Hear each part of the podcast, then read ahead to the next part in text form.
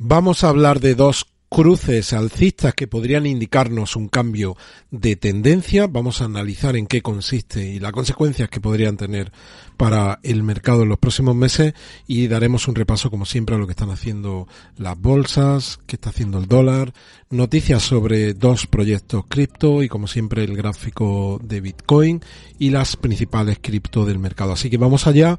Bienvenidos a otro episodio de Criptomercados y Pymes hoy día 3 de enero del 2023. Si no estás suscrito al canal, por favor, suscríbete y activa la campana de notificación y veis el titular que dice que las acciones europeas se disparan. Bueno, pues subían con fuerza, yo no hablaría de dispararse, subían con fuerza al principio de la sesión, motivados por algunos datos de inflación que hemos tenido en, en Alemania. En concreto, pues hay una zona de Alemania, una región, Renania del Norte, que ha dado unos datos de inflación del mes de diciembre que son datos buenos, porque aunque es una inflación que hace tres años nos echaríamos la mano a la cabeza, pues los datos de esta región era una inflación del 11% en octubre, que ha bajado al 10,4% en noviembre y que los datos en principio de diciembre dan una inflación del 8,7%, una tendencia claramente descendente y bien acogida por los mercados. Como comentaba, no podemos hablar de, un,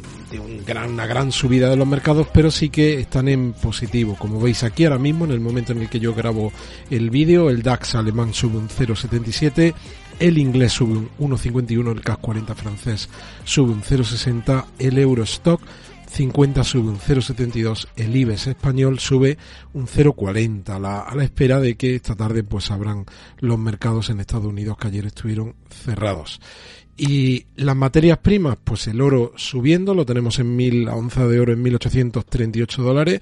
Vamos a estar pendientes del oro este año, si es otro año en el que los bancos centrales siguen manipulando el precio o llega un momento, como ya hemos comentado en estos últimos meses, en los que dejan de manipular el mercado y vemos al oro subir con mucha fuerza.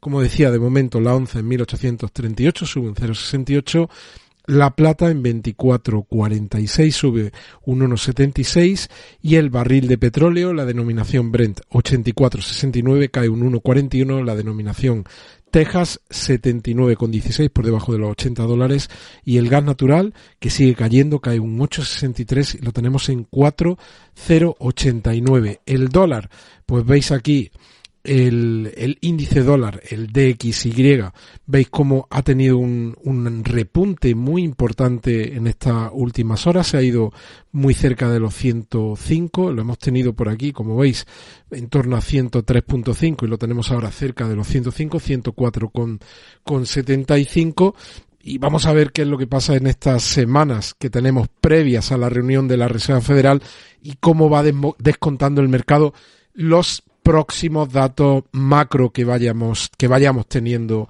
en estos días.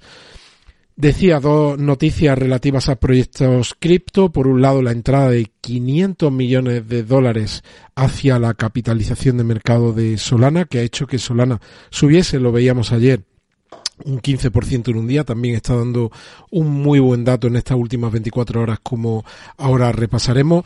Muchos están dando muerto por muerto a Solana, pero mm, no lo demos por muerto tan pronto. Indudablemente estamos en un momento muy malo para los mercados, muy malo para las tecnológicas. Esto eh, no deja de ser un proyecto tecnológico, un proyecto cripto, que como digo, algunos lo están dando por muerto, pero vamos a ver, queda todavía mucho terreno por delante y es probable que haya algunos actores del mercado que terminen apoyando con fuerza el proyecto de Solana y veamos salir a Solana de esa zona de mínimos en la que ya lleva inmersa una semana y sobre todo desde la caída de FTX. Y hablando de otro proyecto cripto, en este caso Dogecoin, se anuncia su fundación un nuevo fondo para desarrolladores principales.